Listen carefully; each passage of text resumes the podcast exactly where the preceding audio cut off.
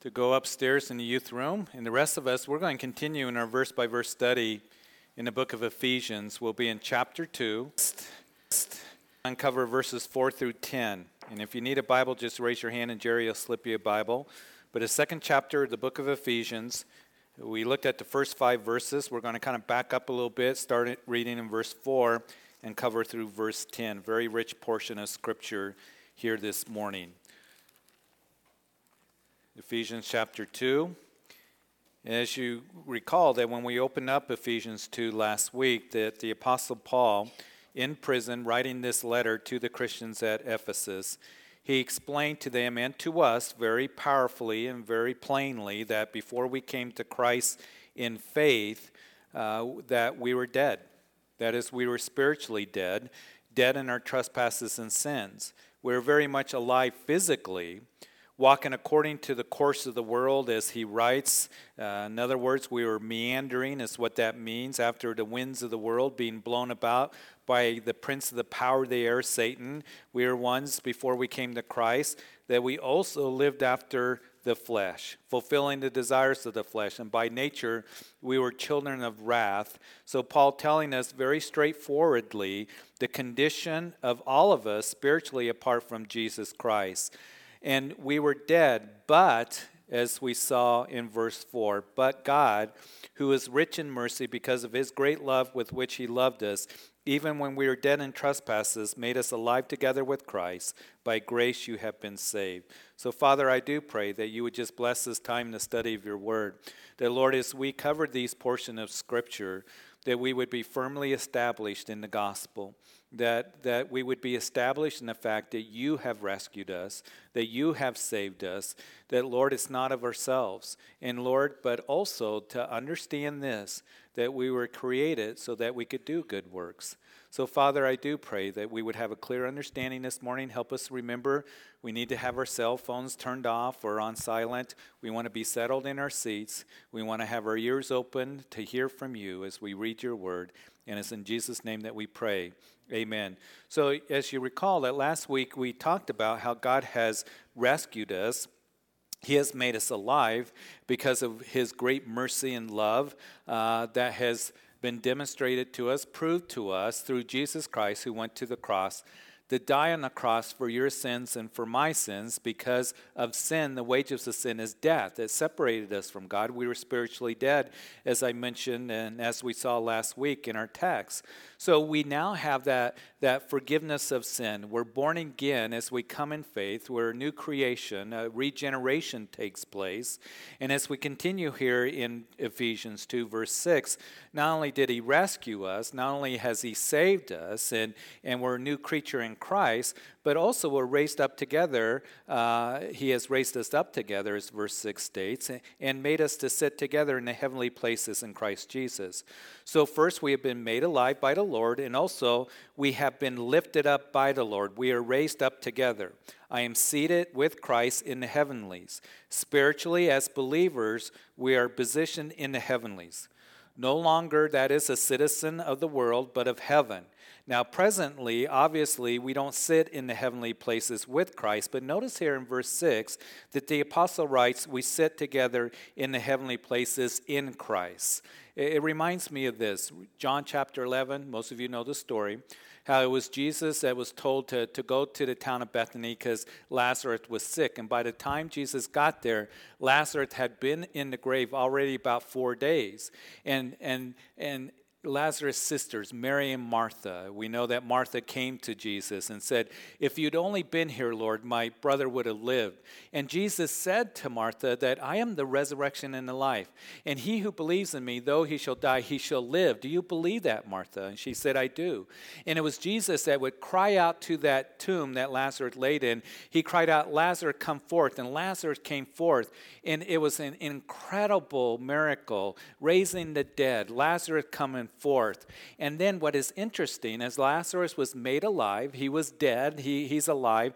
In chapter 12, you see them in the house, Mary and Martha, and Martha's cooking, and, and, and there's Jesus at the table. And it tells us that Lazarus was there sitting with him. and people were coming and they were looking in and it says not only were they looking you know and listening to jesus but they were also there because of lazarus can you imagine the, the people that, that are looking in that house saying he was dead he was in that tomb for a few days. Uh, his body was rotting, and he came forth, and now he's sitting with Jesus, with Christ, there at the table, and talking and laughing and listening to Christ. You see, it's all a picture of what Christ has done for us. We were dead spiritually, but He made Himself known to me. He has given life to me. I'm born again, and now I sit with Christ as I fellowship with Him, as I worship Him, as I know Him, have relationship with Him, and I talk with Him. And a day is going to come when we will be seated with Christ in heaven. Remember that in Revelation chapter 3, when Jesus was writing that letter to the church at Laodicea, Jesus gave a promise to those who overcome. It was a promise to all of the churches, those who overcome. And Jesus gave a promise. Now, uh, what is an overcomer? Who is an overcomer? Well, we have that definition given to us in 1 John chapter 5, verse 5, that he is one that believes that Jesus is the Son of God. That's a definition of an overcomer. And that promise given to you and I as believers that Jesus says, I will grant to sit with me on my throne. That's a glorious promise. So he has saved us, he has made us alive, he has lifted us up together into the heavenlies. And as we continue in Ephesians 2, verse 7, that in the ages to come, that he might show the exceeding riches of his grace in his kindness towards us in Christ Jesus. There are those who are going to look at you and look at me in the ages to come and marvel at the wonderful grace of God. That God loved us so much that he would send his Son to die for us, that whosoever believes in him should not perish, but have everlasting life. And that word show here in the Greek means to display. In other words, you and I are, are trophies of his grace his creation, all the angels will marvel at God's grace towards us, his kindness for us, all through Jesus Christ. And we will spend eternity marveling at his grace and kindness towards us as we will be dwelling with God in the eternal kingdom, as the apostle writes, in the ages to come. Remember the prayer of Paul the apostle in chapter 1. It was a powerful prayer. And Paul says that you may know, this is my prayer, that you may understand, your eyes being enlightened, your, you come to the understanding what is the hope of your calling. That is heaven. That is the hope of our calling certainty that we are going to go home to be with Him, to, to be with the Lord for all eternity, those of us who are in Christ. And I think that it is just good to take time and ponder in our lives uh, how that we are going to be in heaven with Him for all eternity. And, and to, to marvel at that and to realize that's our future by His grace and by His love and by His provision.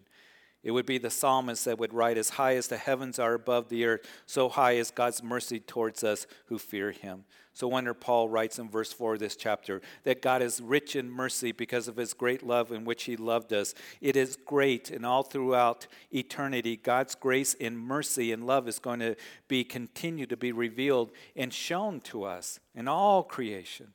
All of heaven is going to marvel at his incredible grace for eternity. The goodness of God is so wonderful. So, as we've gone through this chapter so far, we have seen in verses 1 through 3 sin worked against us. We were dead in our sins and trespasses.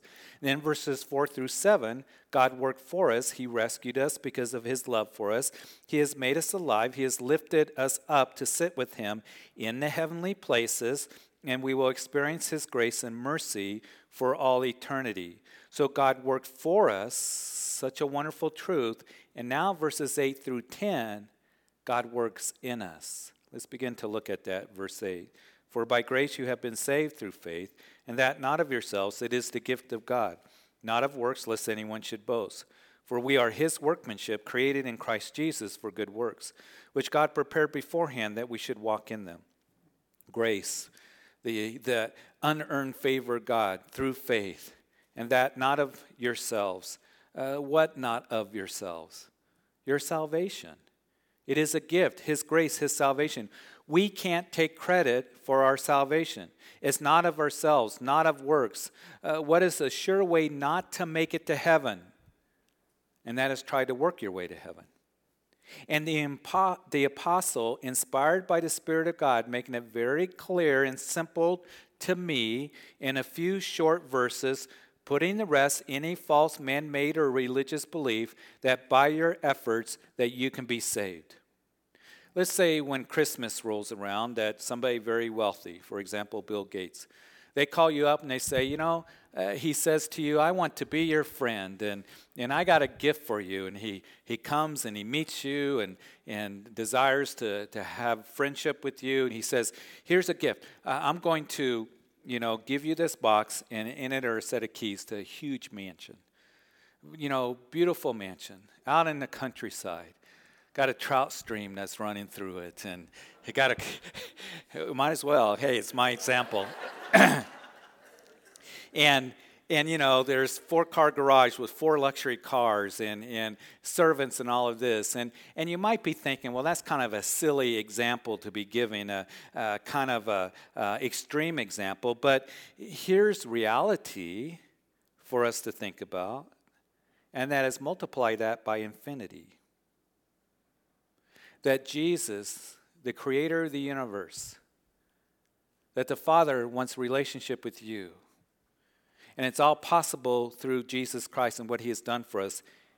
The invitation has come that he desires to save us and he desires to forgive us and have great relationship intimate relationship with us and what awaits us in the heavenlies the inheritance of god that we read about the spiritual blessings in chapter 1 that eternal inheritance that are ours for all eternity so the basics of our salvation is uh, grace by means of faith. God's salvation doesn't have its source in man. It's not of yourself, but rather the source is God. It is a gift of God, which you can never earn. You see, all other religious systems that are out there, you go and you look at Islam, Buddhism, you know, Hinduism, any other religious system. Also, one of the reoccurring themes of the cults that even present Jesus, but they present it in a way that it's a different Jesus of the Bible. Every single one of them will present salvation in a way that this is what you have to do to get to heaven. This is what you have to do to earn God's favor. This is what you have to do to, to earn salvation. And as we know that in the world, the world's view and Satan's deception to many people is if that I am good enough, then I'll make it to heaven. How many people do you know that they think that they're going to go to heaven because of their good works? My good works outweigh my bad works. Matter of fact, I bet that if you stood outside of some churches, even in Greeley, as people are coming out, that you, if you were to ask them, hey, if you were to face God today and He asked you, why sh- should I let you into heaven? You get all kinds of answers. Well, I belong to this church. I was baptized in this church. I was confirmed in this church. I gave to this church. Or I was a, a good person, a good husband, good wife, good father, good mother. Uh, you, you, can get all kinds of different answers. And they don't understand this wonderful truth that is being declared to us here in Ephesians chapter 2 that our salvation is not based on what I do, it's based on what He did. What He did alone on the cross of Calvary and to believe that this is what I have to do to earn salvation, listen. When anybody comes along and says that you have to do this, that's what Paul was confronting the Galatian churches about. That those Judaizers that came in and said, that's all fine and dandy, that you have faith and trust in Jesus Christ, but you have to be circumcised. And there are those today that will come along, that's all fine and dandy, that you believe in Jesus for salvation, but you have to be baptized but you have to observe the Sabbath, but you have to belong to our church. But this is what you have to do to earn salvation. And it ends up being works and grace rather than grace alone. And that kind of thinking that you have to work for salvation or do some kind of act for salvation is contrary to what the truth of God's word clearly declares here. By grace, that's the source. Through faith, that's the means you have been saved. And just so that we're clear on it, it's not of yourselves, it is the gift of God, not of works, lest anyone should boast. And none of us will be able to stand before the Lord and say, Lord, you owe me salvation and boast about your salvation. Look what I did to earn salvation, Lord. What we are going to do is we're going to marvel at His grace. It is the Lord that has rescued us. It is the Lord that has made us alive. It is Jesus that made it possible by going to the cross and dying for you and for me because of his great love for us. Salvation is found in him. You are saved by grace through faith in Jesus Christ, period. It is not, I will work for my salvation, and Lord, now you owe me the wages that I deserve, and that is heaven. It is not God's offer of a product, and we give him a price, and I'll buy my salvation. And it is not certainly, I will match my works next to the backdrop of the cross. Paul writes, lest anyone should boast. And when he was writing to those Galatian believers, when he wraps up his letter, he says, God forbid that I should boast except in the cross of our Lord Jesus Christ. We won't boast in what we have done, we won't be boasting in what we've earned. And we cannot take our works and put it and line it up in light of the cross and what he has done for us as he would cry out, It is finished. I've done the work, what Jesus was saying. I've paid the price. I have finished the work for your salvation and forgiveness of sin. It is grace. Grace is not manufactured by us. We don't receive grace by our own merit. Merit is something that speaks of a reward based on some act. Merit is based on that which is earned or deserved. Grace is that undeserved favor of God. We are saved by grace, we are saved through faith. Now, some of us, we grew up with a religious background that when people came and asked us, you know, what faith are you? Kind of the question seemed like to imply that faith was a set of religious or philosophical principles. Well, I'm of this denomination, I'm of this faith, I'm of this religion, and, and that's kind of how we thought of it, that, that our faith was based on some kind of religious system. But now we understand, don't we, that our faith is in Him. I trust Him, Jesus Christ, who He is and what He did for me. In John chapter 8, the religious leaders were having a confrontation with Jesus. They were troubled because of Jesus' claim that he was sent by the Father, he was from above. And Jesus would say to them in verse 23, of the chapter, that if you do not believe that I am he, then you will die in your sins. And the religious leaders, their response was, Who are you?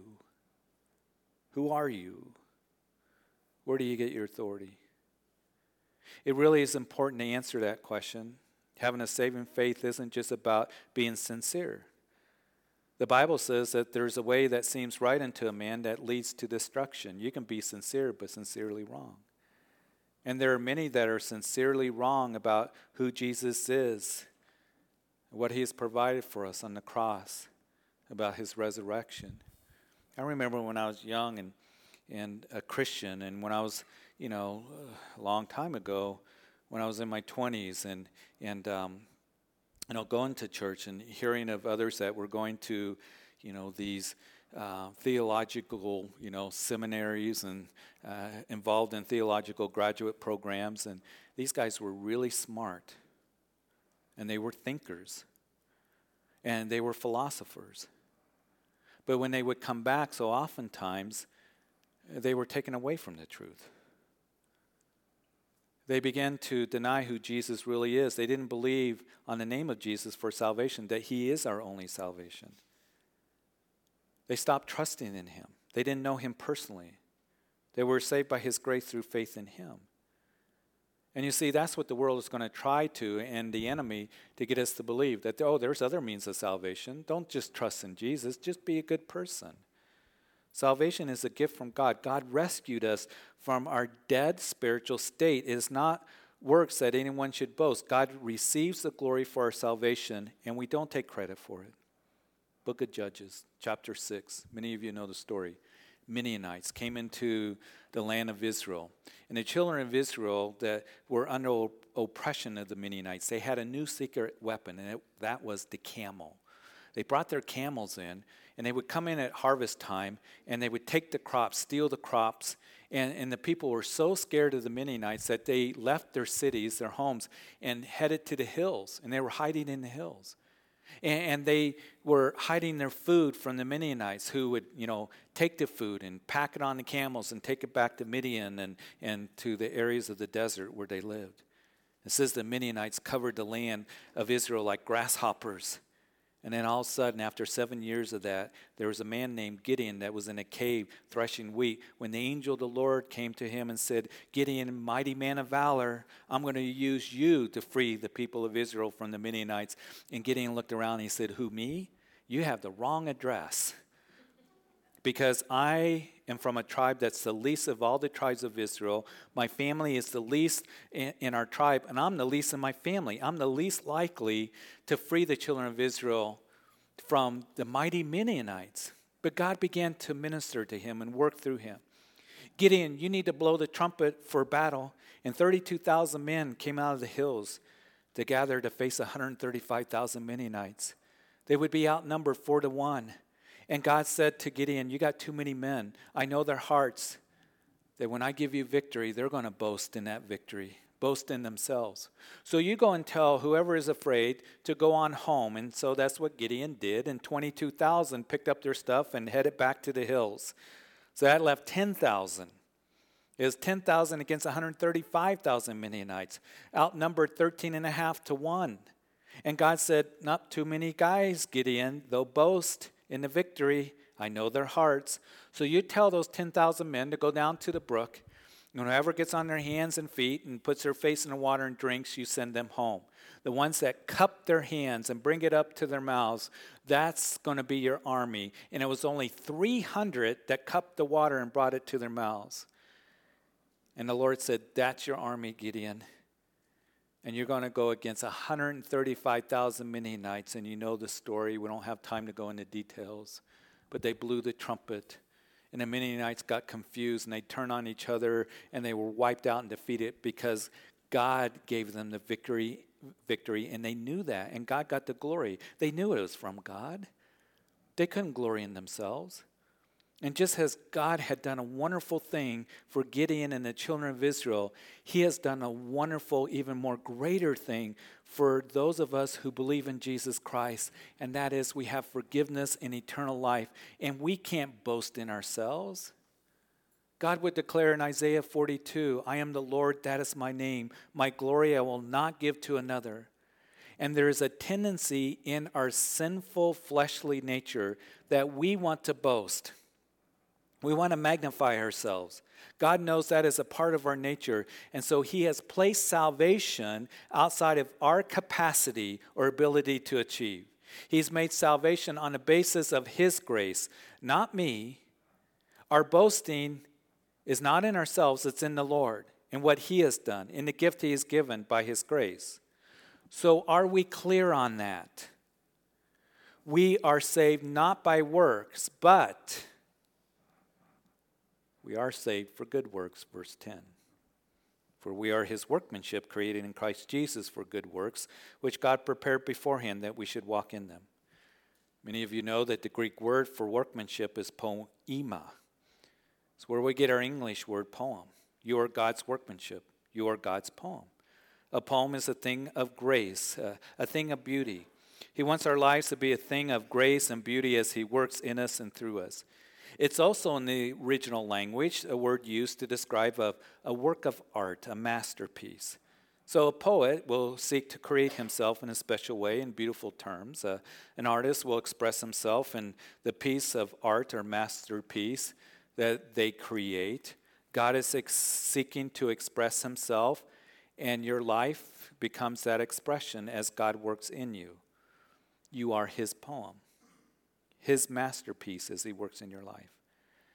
When Jesus was confronting those religious leaders in John's gospel, he said, I do no works apart from my Father, but I am in the Father, and the Father is in me. I, knew, I do nothing of myself, only what the Father would have me to do. And of course, everything that Jesus did, he was doing the work of the Father. He was in the perfect and complete will of the Father. He was in complete harmony with the Father. He was the perfect expression and image of the Father. So God has made us alive when we were spiritually dead in a sad state, that is a dead state. God rescued us by his grace and love. He rescued us from the wrath of God. It's given us eternal life. We are saved by God, not by our works. We are saved so that we can be His workmanship, His poem, His masterpiece. That is an expression of God. We are His workmanship, not our own workmanship.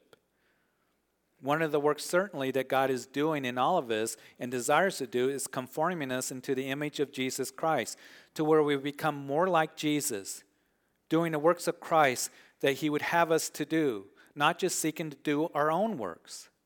But in our lives, realize this that God declares we are His workmanship, created in Christ Jesus for good works. It is a work that, you know, in our lives that only God can do. And He's doing that work in us, and we need to understand that. Paul, when he wrote the other prison epistle, one of them, that is the book of Philippians, he would write in that book in chapter 2, verse 13, for it is God who works in you both to will and to do of his good pleasures. So I have come to learn as God's word is declared to me that I am his workmanship. It is God that works in me both to will and to do of his good pleasures, his work. You see, that's important for me to understand. Because when I first got saved, when I first wanted to serve the Lord, when I first even got into ministry, I thought, okay, Lord, I'm going to do this work for you. I'm going to do this thing. I have this vision. I'm really going to show you, Lord, that I'm really serious about you. And I'm really going to impress you, Lord. And I'm going to work hard for you. And what happened is it became difficult. The thing that I was doing for the Lord, I thought that this is a good idea. It wasn't working out. And I got tired. Things weren't going the way that I thought they should have gone. And I would pray, Lord, why isn't it working out? I'm not getting anywhere. And it took some maturing and learning God's word that I was trying to do things that He hadn't called me to do. And I've learned, and I continue to learn and realize that I am His workmanship. In other words, He does the work in me. He has a plan for me, a purpose for me. I need to let Him do it and let Him work it out in me. That means, Lord, I just submit to you. Delight yourself in the Lord. Remember Wednesday night uh, study in Psalms, as David wrote, that delight yourself in the Lord, and He'll give you the desires of your heart. You enjoy the Lord. You know Him. You continue to know the Word. Continue to listen to the still small voice of the Lord. Trust Him and seek Him, and He'll give you the desires of your heart. He'll show you what He wants to do in your life. And He doesn't always show us at once. He doesn't say, okay, Jeff, here's the one year plan. Here's the five year plan. Here's the 10 year plan. He doesn't do that. It's moment by moment, day by day. Jeff, you seek me today. Come back and see me tomorrow. And I'm going to guide you and lead you tomorrow. And I'm doing the work, and I'm going to continue to work the good works that God has for us. Notice again in verse 10, which God prepared before that we should walk in them. Understand that the Lord will prepare you and me for the work that He wants to do in us, and then He's going to work through us. In the book of Leviticus, you see this model all throughout the scriptures. In the book of Leviticus, it's a book that would show the priests and the Levites how to serve and, and obey and, and worship a holy God. And in chapter 8 of the book of Leviticus, the priests were prepared for ministry anointed with oil, washed in water, you know, in the tabernacle, all these different things that we can make application, that we need to be washed with the water of the word. We need to be anointed with the Holy Spirit. We need to be in that place where we're learning of the Lord. And all that was taking place, and then they were presented for ministry. And as you look at those that God used in a powerful way, there was a time where God was preparing them for what he had for them. You look at Moses, 40 years, 40 years Moses was on the backside of the desert herding sheep, not even his own sheep, his father in law's sheep, and getting Egypt out of Moses for 40 years. And then the Lord said, Moses, I'm going to use you to free the children of Israel out of Egypt. And Moses, the most humble man on the face of the earth, said, Lord, who am I? Who am I to go? You're going to go, Moses. We know that it was Joshua that was the assistant to Moses for 40 years out there in the wilderness, all that time out there in that dry, hot, barren place. And then Moses would say, uh, Joshua, The Lord has chosen you. I'm not going to go into the promised land, but you're going to lead the children of Israel into the promised land. And Joshua did, and they had great victory. David, where was he when Jesse was visited by Samuel the prophet to anoint the new king of Israel? He was out with the sheep. And we know that David, after he was anointed, was in the wilderness running from Saul, who was trying to kill him, as David was learning to trust in God.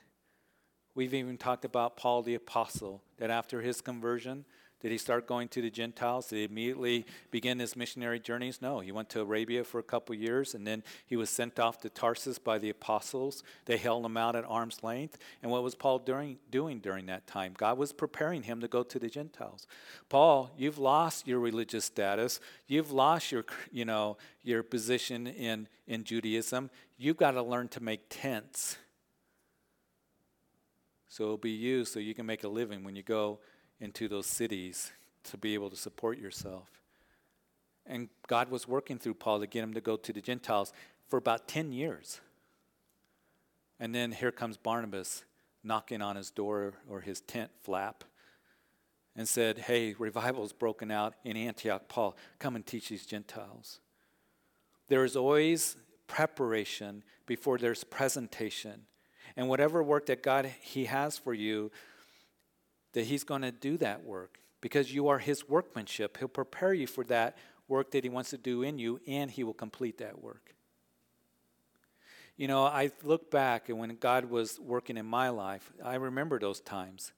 Those times where I felt alone, those times where I thought, Lord, is anything happening?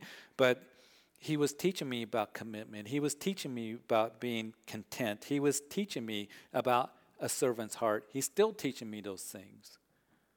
And when I first started ministry, it, it wasn't, ta da, here I am. It was, okay, here's, you know, uh, a broom, and, and here's, you know, some things that you can go clean the bathroom. And that's what I did. To just serve in any way, to go run errands. Remember just, you know, sweeping the sidewalk and being there and being available and coming in and turn on the lights and just learning to be a servant. And God's still preparing me for what He has for me in my ministry that He wants to do yet tomorrow in the days ahead. This verse, verse 10, brings such comfort to me and joy in knowing that God has a purpose and a plan for me, and He does for you, and He's going to work in us, and He's going to be, as I said, as Philippians chapter 1, verse 6 promises, that be certain of this very thing that He who has begun a good work in you will complete in the day of Christ Jesus. He will complete that work, and the work that you're doing is important to God. It isn't glorious in the church standard or in the world standard. It isn't going to be noticed by the world, but God sees it and it's important to Him. God has prepared that work beforehand that we should walk in it. And the comfort that this verse brings to me is I don't have to think, okay, God, I've got to come up with a plan. I've got to get busy and come up with, with uh, you know, some kind of a strategy or planning session, um, but Lord, I can just yield to you and be sensitive to what you want to do and be content where you have me and allow you to continue working in me because I'm your poem, I'm your masterpiece. The world doesn't see it that way, but God does. And I think as Christians, we need to get away from the world's views and definitions of success and we're not all called to be, you know, in the limelight. We're called to be where God has us and has a plan and a purpose for you and only for you that you can do. And for you, it might be teaching the kids. It might be at home raising your kids, ministering to them right now. It's a great ministry. Ministering out in the community somewhere. And as we see that this verse is not only true for us individually, but this verse is true for us corporately. God knew before the foundation of the world that we would be a church, Calvary Chapel Greeley. And He has and will continue to prepare us for the work that He wants to continue to do through us. And again, that brings great comfort and causes me to relax. You know, I think some of the things that can be most discouraging is when I get those church growth, you know, magazines that come in the mail every week. And this is what you have to do to get your church to grow. And a lot of guys get into that. Well, you got to have this, you know, the light's just right, and you got to have this going on. You got to speak in this way, and you got to wear these clothes, and you got to. And after about 10 years, what your church is, is what it is. And I don't believe that for a minute. I think the best is yet to come. I believe God's just getting started with us. I think He wants to do so much. But whatever He has for us, we can just yield to Him and let Him do what He wants to do.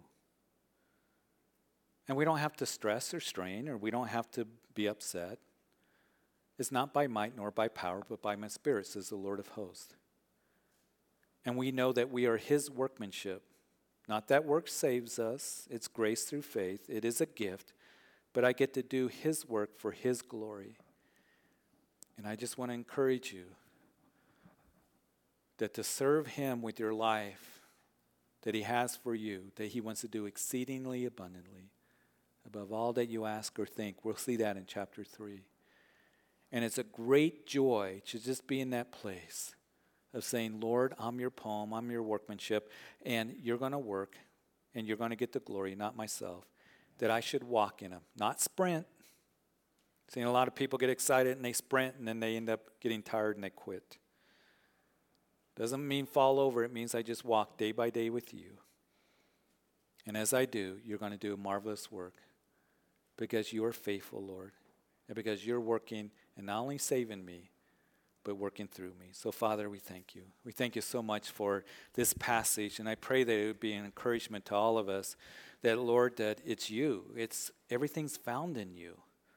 Salvation, forgiveness, and Lord, you working in our lives. And so may we just rejoice in that. We don't have to strain or struggle or try to earn or but Lord, just to listen to you and walk close with you, abide with you. And Father, I do want to pray if there's anyone here, maybe there's somebody here in the coffee shop listening live stream or or here in the sanctuary that maybe you grew up going to church thinking that because you listened to Bible study or went to church, you're saved or you're a good person, whatever the case may be. Salvation comes by putting your faith and trust in Him alone. So if you're here this morning and you've never done that, you know the gospel message that we're all sinners, we, that we are dead in our sins and trespasses, but Jesus has made us alive, provided life to you as you come in faith, to receive His grace to just acknowledge your need for, for forgiveness because you're a sinner and to turn direction, repent, and turn to Jesus and surrender your life to Him. Today is the day of salvation. If you've never done that, will you do that right now? The invitation is given to you. Jesus says, Come and believe in Him for salvation. And you can pray right where you're sitting, sincerely in your heart, that Jesus, I come. I come as a sinner. And I come and I ask that you would forgive me of my sins. You died on Calvary's cross for my sins. You were put into a tomb. You're alive. You rose again because I know you're alive because you're knocking on the door of my heart. And I open my heart to you. I ask that you be my personal Lord and Savior. To sit upon the throne of my life, the throne of my heart, I surrender to you and I thank you for saving me and forgiving me. And help me now to be your palm, your workmanship as you work in my life. Thank you for saving me in Jesus' name. And if you prayed that prayer afterwards, Pastor John's going to be up front. Come and tell him at the end of the service that you made that decision for him. And as you do, I, I pray that um, that you would just um, just continue to look to him for everything. And Lord, we thank you for your incredible grace and mercy given to us. And my prayer is this is that you would help us just to trust and rest in your promises, to walk with you day by day, to be your masterpiece, your poem. Create it for good works, that we may be a light to others, and to give glory to you and to be a light in this dark world. I thank you for this time. I pray that you bless everyone here now as we go our way, as we go out of this place. Fill us with your love. May we be a light to others. And it's in Jesus' name that we pray. Amen. Would you please stand? If you need prayer for anything at all, please be praying. We do have um, Isaiah and Rachel, I was just thinking of this, and Harley that are coming back from Costa Rica this week. So let's be praying for them that they have a safe trip. And then also the Leachmans have made it to the Philippines. They'll be coming back. The Banowitz are in Estonia. They'll be coming back this week. So be praying for those who are overseas and out in the mission field and, and traveling. And we're excited to hear the report this week. So, Father, we do ask that you just bring them back safely to us. Bless them. And, and Lord, we don't want to